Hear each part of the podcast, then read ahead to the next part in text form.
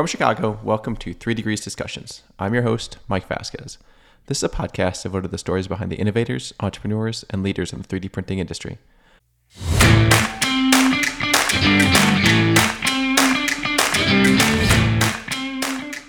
I just thought physics classes in general were fun, and I thought they were easy. And uh, I thought it was kind of cool that most people hated it, and I thought it was easy. So,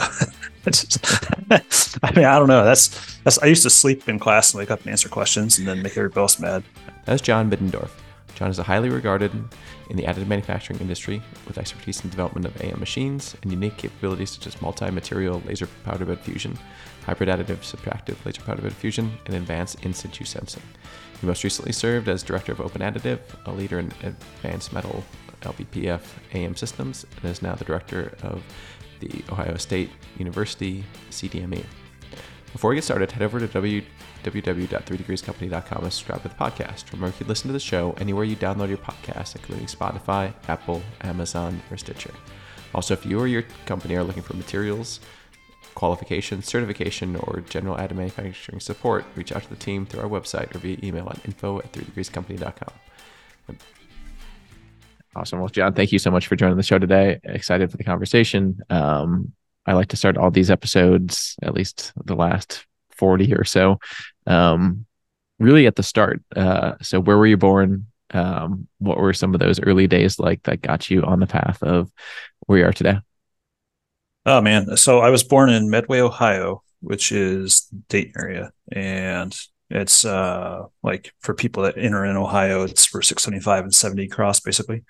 Um, uh, just you know, pretty standard uh, upbringing in most ways. Uh, small town life. Went to the local high school.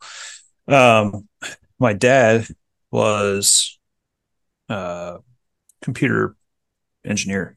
Right, he got into it in the 70s. So so very early days. So he worked at Wright Pat. So uh, you know, the, the really the start was interest in STEM, and the interest in STEM mostly came from being around Wright Patterson Air Force Base all the time.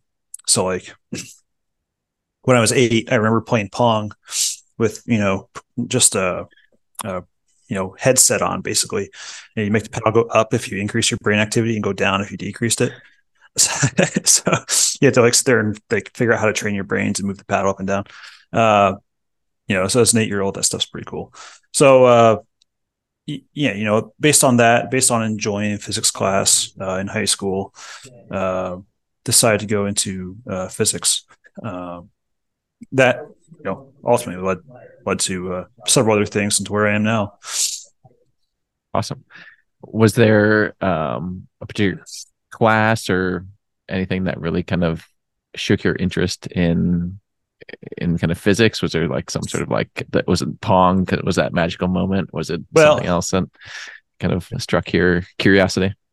I don't, I don't know. I mean, the the Pong thing was just a fun thing that sticks out that I remember, but I just thought physics classes in general were fun, and I thought they were easy, and uh, I thought it was kind of cool that most people hated it, and I thought it was easy. So,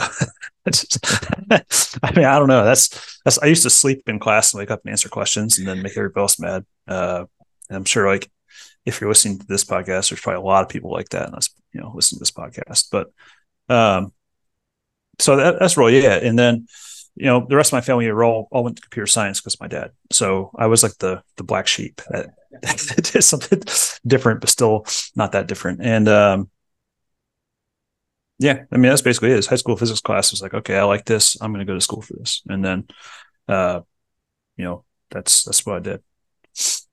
And what was the, was there any um, given yeah proximity to the, the Air Force Base, knowing kind of people that were in and around there, was aerospace a particular industry interest area for you, or were you kind of on the more pure sciences kind of physics side? I I was an idiot, so I, I had no no no like thoughts about anything remotely like that. I just was like, I was I was I cared more about playing soccer honestly. So like I played college soccer uh, until I stopped doing that. That was my life, and I anything else was like a distant. Like I was not a very mature college student, uh, and a lot of things reflected that. Uh, so like I had to turn my life around at some point. That was never really bad. Just just was a bad student, and uh, um, so yeah, honestly, I I just I just kind of worked hard and at some, you know, eventually, and uh, let the rest take care of itself. And uh, just had faith it would work out basically and, and, eventually that's what happened. So so really like not the uh like prototype like good student like i'm gonna go do xyz with my life. It was it was very much like work hard good things will happen. I think. Awesome. And so what um because you're in college you're playing college sports um mm-hmm. what were um you said you didn't really have a plan but once you were finished kind of what were some of those first steps after after school? Well there was uh, i stopped playing uh, when i was still in school. So uh, like my senior year i didn't play. Uh, and i kind of like had a moment to realize like if i don't get an internship and my grades are terrible. Uh, i'm not going to be able to find a job. So i'm going to be working at bw3s or something. And uh, So, so I went on a pretty aggressive uh, hunt to find an internship in a field related to what I was doing. You know, I, I think unlike most people in additive these days, I was more uh, more of an electrical engineer, uh, physicist. You know, so lasers and, and uh, electronics and that. Uh, so I ended up getting an internship doing uh, infrared target detection at Wright Pat. I think mostly because like they needed an American citizen and I was one and no one else applied for the job. uh, but like that opportunity required me to get into grad school and it required me to it, was it was the first opportunity I really had ever since I started trying to turn things around, right? So there was a, a real sense of I have to make this work. I have to be successful here, or I'm really in a bad position. Uh, you know, I, I I put myself in that position, but like there, I finally got an opportunity, and I had to take it.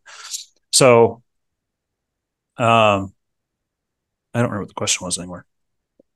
Yeah, but, I mean, what was the, those first? So it, it sounds uh, like you went to grad school, and I did go to grad school. Okay. Yeah, yeah. So, so my my GPA wasn't actually high enough to get in. Um, when I kind of had this moment, uh-huh. and so there's no way I would have gotten into another college. So I ended up grad school the same place I did my undergraduate. Uh, but I did I did the math, and I would have had I could actually do math. Uh, I had to get like a 3.85 or something for the last year, uh, really five quarters to get my GPA high enough to get into grad school. Uh, so I went and I did that. Right. So I went from like terrible, terrible grades all the time. So then you're in your senior year physics classes, which are the, the hardest ones, and got 4.0. Uh, so like the the study habits and the work ethic uh, that that established is what led to to you know me having a successful career so far. And within grad school, was that were you was this just a master's, or were you planning to do kind of like full on PhD at that time, or kind of still up in the air? Yeah, yeah, it was up in the air. Goal goal number one was was take advantage of the opportunity that I had. Uh, and then, so I, I wasn't a master's program, but I was doing so well that after about a year, my advisor came to me and asked me to just switch to the PhD program. So I did not get a master's. I just went, I did go straight to PhD, but it wasn't necessarily planned. It was uh, a result of, of how things were going. And what was your like core focus area, core topic that you were researching? Uh, ultra fast photoconductive devices and uh, systems. So terahertz is the common uh, common name. It's it's full on like applied physics uh, or electrical engineering has utterly nothing to do with additive manufacturing. Um, but yeah, I mean, it's it's semiconductor physics, it's some material science, it, uh, not metallography though, but you know, by any means. Um, it's it's uh, RF communication. It's uh, it's it's a neat interdisciplinary field where optical science and RF science, material science all combine uh, into one place. Uh, so that's that was what my PhD is in. Uh, had a really, really just awesome experience. I had, you know, a, a, PhD advisor who was an excellent writer, very, very well respected, top considered top ten in the field in the world. Uh, so um, it just it was a really great opportunity and, and a great uh, position to be in at that time. When was the first time that you saw or heard of additive manufacturing? That's a good question, right? So um, it was 2014 when I was looking for jobs after I was done. So I actually graduated with a PhD, uh, not knowing what a 3D printer was. so uh, definitely quite a, a career shift. Um, I was touring a company called Mound Laser and Photonics Center, where I eventually ended up going to do uh, sensor development research for additive manufacturing on, on a NASA grant. Uh, that was the first time I saw it. So my first experience in 3D printing is actually doing laser powder bed fusion, not FDM polymers, you know, stuff. That all came later. But uh yeah, so we're probably a little different than most. And was there like was it interesting to you at the time or was it kind of a means to an end like you're kind of like you're starting out your career where you're like super like hey like this is something i want to do kind of uh, for long term or was it just like still too early? It's like hey like this soon sounds like a good opportunity. Like that, i want to kind of take advantage of it. Oh you're, you're, cutting out. I can't hear you at all. Can you hear me now? Can't hear you still. Anything? Hello. No, I can see you. I huh. so I don't think it's the bandwidth. Is it, is it me? Uh, test test. I guess. Hello. You... Oh, hello. Nothing yet. Oh, weird. Uh, I don't think it's me, but yeah, I can hear you. Let's see. Mm-hmm.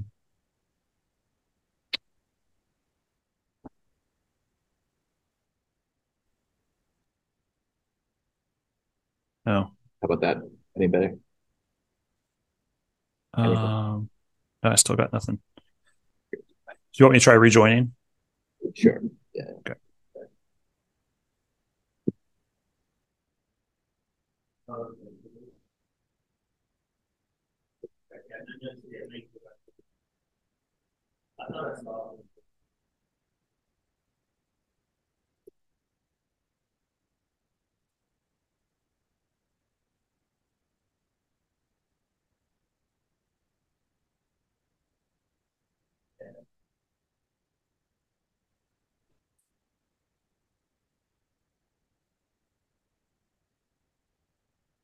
Test.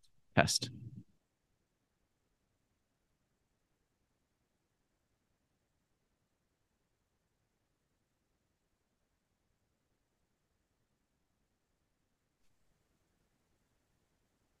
Okay. All right. How's that? That works. Yep. All right. Weird. okay. All right. Uh, cool. I'll just start that question over again. Um, then I yep. can easily cut it. Um, mm-hmm. your video is not back on though. Oh, I'll, I'll turn on here. Cool. Um, yeah. So kind of first time you see additive, um, you're kind of working in this facility right after school. Like what, what were your thoughts on the technology? Did you see kind of the, the implications? Uh, this is kind of 2014, you said. So kind of right at the start of some of that hype cycle. What, what was your, what were your impressions of the technology? I, I thought it was interesting. Uh, it's, additive has always been still interesting, and one of the reasons is why why is because it's um, I think conceptually very simple, right? It's all the little details that get you, uh, which there's obviously a lot of. Uh, so I thought it was interesting, uh, and you know I, th- I, thought the job I was offered was a good opportunity. Uh, so there was a, a, confluence of reasons I decided to go do it. Uh, the company I went to was owned by somebody I knew uh, and really trusted and really liked, which is a big reason I took it. Uh, but I had almost like a, you know, a couple of weeks where I was like, is this, is this the right thing to do? Because, you know, when you, when you get a PhD, uh, you know, a good PhD, you should be like the world's expert in the thing you did. Um, so I felt like I, I actually achieved that. And like the one thing I was doing, I was, was very much the world's expert in. Uh, but additive was so different that I was saying, am I, am I ready to like throw all that away? Not what I mean, there's a lot of valuable lessons in it, but am I, you know, ready to basically start over? Because it's going to take another three, three and a half years to, to get back to where I was in this other field, basically. Uh, so I had a moment where I had to convince myself, yes or no, like do this or don't. Uh, but uh, yeah, I mean, I thought technology was interesting enough that I, I decided to to go ahead and do it. And what was like day to day, um, like a, a, typical schedule when you first started? What were you doing? Were you doing a lot of machine work? Was it theoretical? Was it modeling? That's man, I, I was so fortunate. I think I had experiences that like there's no way anybody else has these days because it was the Wild West. We we were a group at a place called Mound Laser and Photonics Center that we knew we knew nothing uh, about additive. We we knew lasers like we came at it from very much the nerdy laser side, whereas I think most people come at it from like the mechanical engineering side. We knew nothing about that. We knew uh, nothing about the metallography, um, and we we were doing uh, sensor research. So our first project that that wasn't the only thing we were doing. Our first project was not that. Our first project was building an open source powder bed machine, laser powder bed machine, to validate the model for Brent Stucker when he was a professor at University of Louisville still. So you know, back in 2014. I mean, during the course of the project, he left and, and went and started 3D Sim, or maybe he, I don't, I don't know. That something's probably wrong in there, but it was something like that. And um, then our next project was doing sensor development. That's the one they hired me for. So the the Brent Stucker project was actually led by Adam Hicks. Uh, so he's my coworker back then. Um, if you guys, you know, if you know Adam. Uh, so, but yeah, so we were building our own open source at the time. We were actually open source uh, laser powder fusion machines to do this research, and so we did everything. You know, built the machine mechanically, designed it in CAD, found found and or wrote software to run it, did the electronics for it, installed the laser, did all the laser calibration ourselves. I mean, literally every single thing you could possibly do, uh, and we did all of it wrong, at least once. and we did, you know, eventually all of it right as well. Um, so day to day was very much just for everything from building the machine to writing proposals to writing reports to running the machine to developing technology to go on the machine. It was just absolutely everything. And that's why I, I, I say it's a really great experience because I don't like how could you possibly have a better way to learn how the technology actually works than to have to build all of it. It's time consuming and sometimes difficult. Um, but I actually feel very fortunate to have, have come into that you know position. And so the idea of kind of an open platform system was first to kind of validate. It sounds like validate some of the research that Brent was doing. Um, but what more broadly, like, was were there specific targets in mind? Like, were you looking at, hey, commercially, like this printer can't do mm-hmm. this or this pr- printer is i mean other than it's closed and you can't do anything with it. Um, what what were some of the advantages that you were looking at beyond kind of the the obvious ones of of just more flexibility?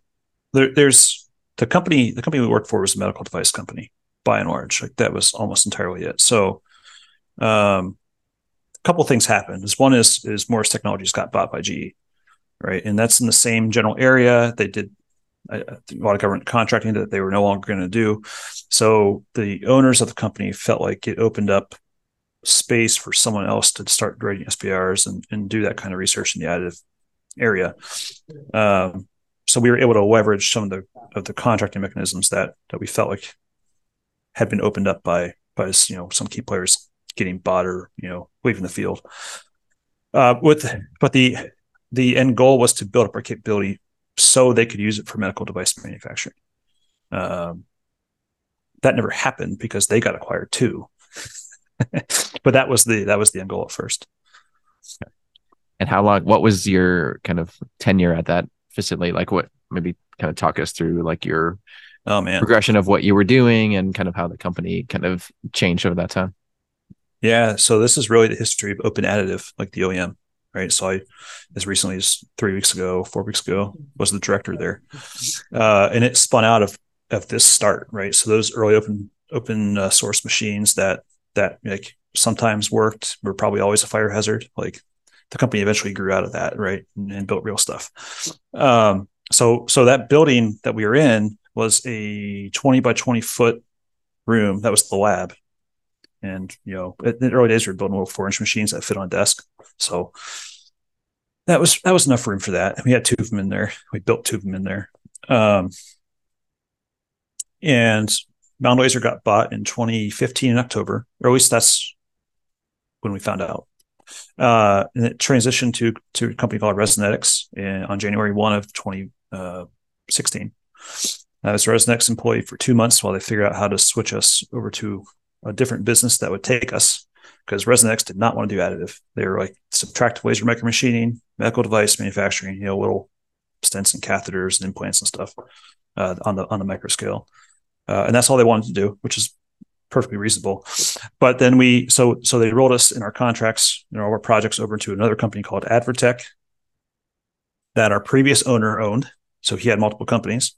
Uh, that also had nothing to do with additive. So I was like the black sheep. There's me and my program manager moved over, uh, and he just helped me with budgets and and stuff. So I wrote like I was the the single sole employee of what is now Open Additive. Then for uh, eight months or six months, six months. Then I hired two interns because um, I won some contracts and got some money.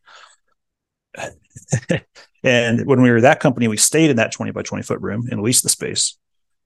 Uh, and then in October 2016, we got bought by a defense contractor called uh, Universal Technology Corporation. Uh, and they kept us in there for about another year. So we're, we're actually in that 20 by 20 foot room for four different companies uh, until like October 2017. And then UTC, uh, I actually won some phase three contracts to to sell uh, our sensors and the open uh, have become open architecture because we the software was no longer open source. Uh, open architecture machines to some people, uh, and so UTC saw that and they got dollar signs in their eyes and like decided to get us a facility. And so they finally moved us into our own facility where we could try to become a, a real OEM. Uh, awesome. And Open Additive is still in that office park. Okay. And so all of that kind of led to Open Additive, essentially. Mm-hmm. Right? Yep. Got it. Yep. And so, what was it like um, at the time, kind of com- com- competing or kind of building a system where you have? I mean, there's no shortage of metal systems on the market. There's the yep. I mean, the names we all know: EOS, Renishaw, SLM. Um, yep. So, what what was that that journey like? Well, ignorance is bliss to some degree. I think it's one part of the answer because, like, if we knew how far behind we were at the time, we might not have tried, but we we did eventually catch up. Um, but I really was was interested in solving customer problems. Uh, and the customers in this case were all NASA or DoD, and so they would come complain about the problems they're having, right? Whether it's an OEM being too closed, or like even if their sensor is useful, we don't know what it tells us, or like we can't build this part, or we need this other material. So it was it was really just trying to develop advanced technologies that the market didn't currently have. Uh, so in a sense, we weren't directly competing. We weren't going and trying to sell uh, something like an EOS M290 to people who wanted an EOS M290. We were trying to solve other problems that EOS M290s didn't solve. Uh, we didn't really enter that market until probably 2020, uh, which was horrible timing. But uh, uh, and even still, we weren't probably really ready to until last year. Uh, honestly, uh, machine that Open Additive sells right now is fantastic, uh, but uh, it wasn't. It took a while to get there. Um, and as a, I mean, you probably talked to hundreds of users slash customers of metal powder bed fusion mm-hmm. technology.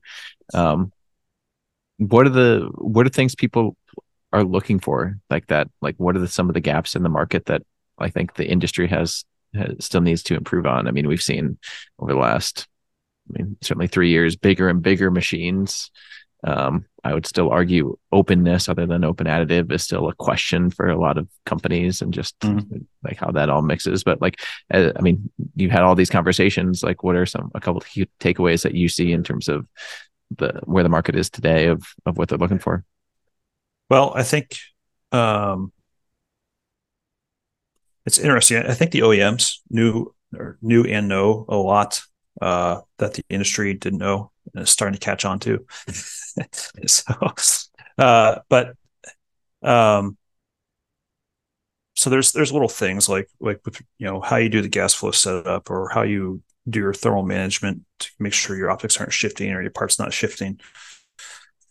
Uh, that have always been problems for a lot of different OEMs, right? And you you hear about that. Some OEMs, I'm not going to name names, but like some OEMs have horrible gas flow reputations.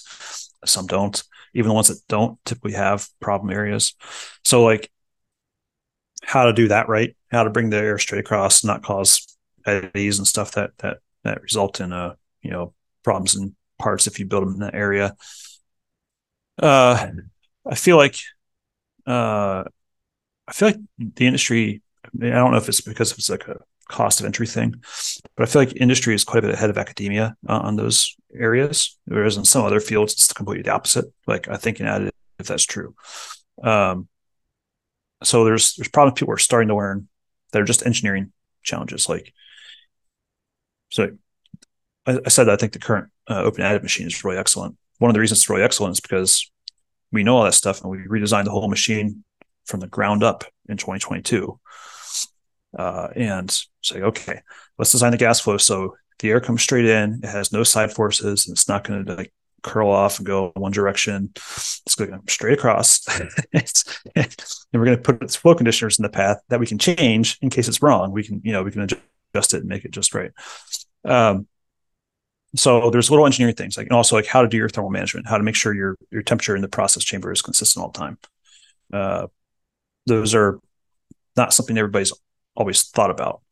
So I've I've got uh, a couple of machines I own that aren't open additive machines, uh, and they were in last summer. They were in a building. I'm not going to say brands because I don't want to do that to people, but they were in a building uh, that was like 90 degrees in summertime, and it's probably probably shouldn't be printing parts in a building like that, right? But like the, the AC was broken. The AC is fixed now. But uh, one machine had really good thermal management, the other didn't. And so during the daytime, one machine would experience a lot of thermal shifts, and the other wouldn't. So we print tensile bars, and, and one machine they were wavy, and the other machine they were nice and straight. So there's, there's a lot of so a lot of it's just little engineering stuff that that not everybody's always done. Um, but then there's uh, uh, sensing has always been a challenge. I feel like in situ sensing, most of the market has been just copycat. You know, at some point someone decided to put a photodiode in the laser beam line and then everybody else did it. And then nobody knows if it's useful why it's useful or if they should do it but they still offer it. Uh, that might be harsh. I don't know but i think that's generally true. So, uh, you can see a few new things coming out now but but typically not very many. That that's always been a big complaint. So most of my initial contracts were figuring out what kind of in situ sensing you can and should do, and then how to do it, right? How to actually commercialize it and implement it. And so you've hinted at uh, you're no longer with Open Additive, and you want to talk about kind of your the jump you made a few weeks ago over to OSU. Sure. Yeah. So I'm uh, director of additive at uh, Center for Design Manufacturing Excellence at Ohio State. I got uh, heavily recruited by Ed Herderick, so he's a great guy and, and very persuasive, and uh, uh, it's it's just the time felt right um, to to start something new. Open Additive is kind of in a place where it can run on its own. Uh, there's still some great people there, so I don't know, if, you know Tom Spears, but he's a super smart uh, guy who who can run their you know all their sensor research and, and that development and um, Ed was going to leave Ohio State. You know, uh, came and found me and asked me to uh, please help him out by by making him comfortable leaving. Uh, and the the opportunity to get back into doing like advanced technology development because I've, I've, done a lot of other things. There's stuff open that people don't know about. Uh, you know, like some of our hybrid manufacturing work we're doing, and some of our multi-material manufacturing that we were doing. So those are other like not specific problem areas that the industry was asking for, but they said we have a problem. Can you develop something to fix it? And those were some of the things we did to to, to address different challenges. But uh, the last couple years, Open Additive was very much like developing a you know industrial ready top of the line laser powder bed fusion machine. And so I uh, the the opportunity to come here was an opportunity to get back into doing advanced technology development, which is I think what I really enjoy. Right. That's why. So I went to school and got a PhD uh, at the end of the day, and it's it's um, that's what I want to do. I think be able to put puzzle pieces together and solve problems with new technology is is the thing I enjoy most about my job. And, and then you combine that with being at a place like Ohio State, you get to impact and teach the new the next generation. You know, and that's a lot of fun too. For those of you who or who may not be aware of the the CDME, um, do you want to give them like a uh, a, a, brief overview? We had um, Ed and Ben and Jacob on, but um, if mm-hmm. for people who may be new to it, um, you want to just give kind of a quick overview of what you guys do in terms of facilities and how many students you reach every year. yeah, yeah. So CDME is is amazing. It's it's it's a giant uh, manufacturing, mostly metal, not not exclusively, but mostly metal uh, manufacturing uh, research institute uh, where there's there's two poles, right? There's there are two pillars. There's uh, product development or technology development. Uh, tends to be more on the applied side, so we're not doing like you know the next diode laser development. We're doing more like how do you use the next diode laser. Um, there's product development, uh, which we'll work with uh, through grants or companies or little side projects. You know, work with any number of people, and there's and there's workforce development. There's the students. Uh, really in, you know focus on impacting those two areas so the facility itself uh, i don't remember the square footage but it's it's large it's actually an old solenoid factory from the 1940s uh, which is kind of neat uh, it's got the old u-shaped like process flow where stuff come in one side and go out the other um, it never actually built a blade either. It's a different story, but uh, it's but it's a big it's a big uh, industrial facility, and we've got everything in it from uh, you know, uh, the largest academic, uh, uh, not forge, foundry uh, in in the United States.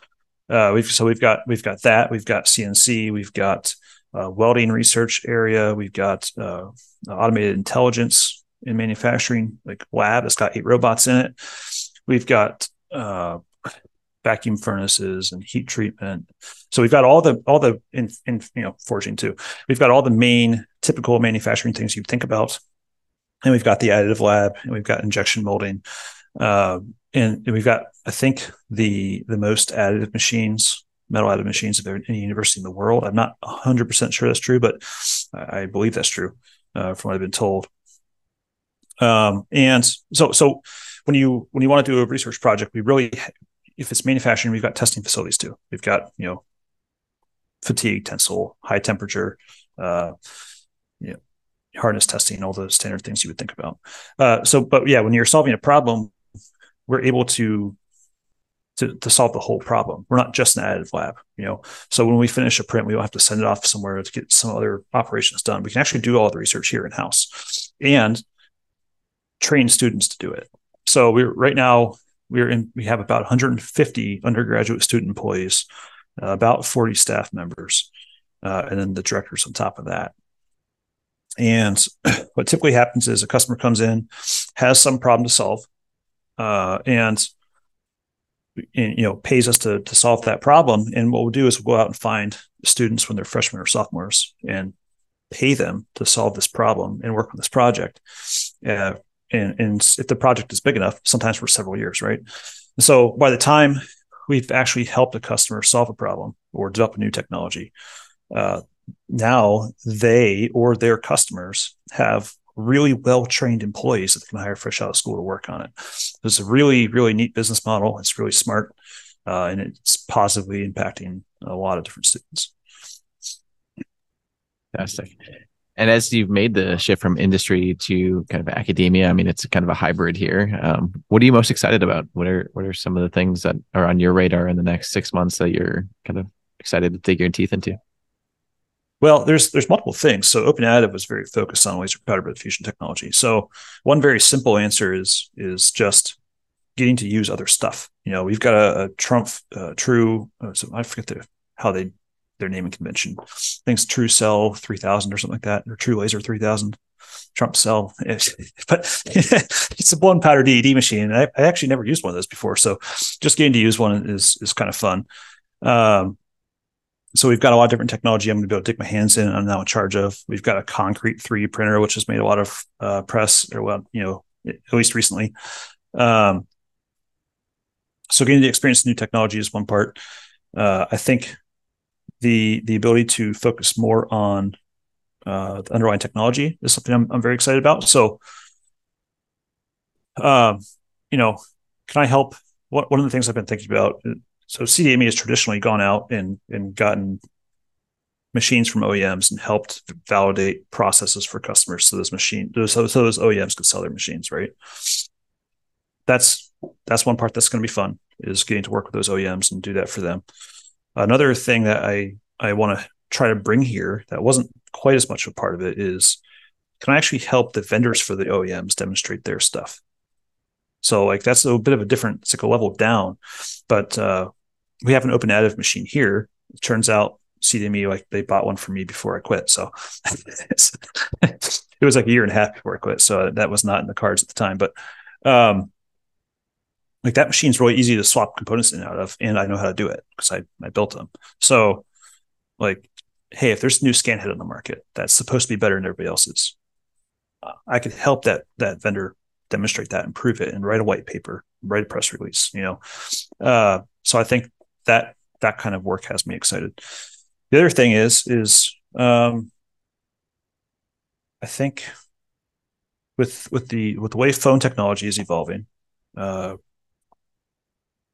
the frequencies of the cell signal itself are constantly increasing. Right, so now we're on five G, which is like millimeter wave, and by millimeter wave, like a lot of millimeters. But uh, you know, there's there's higher frequency systems on the horizon, that's what I did my PhD in.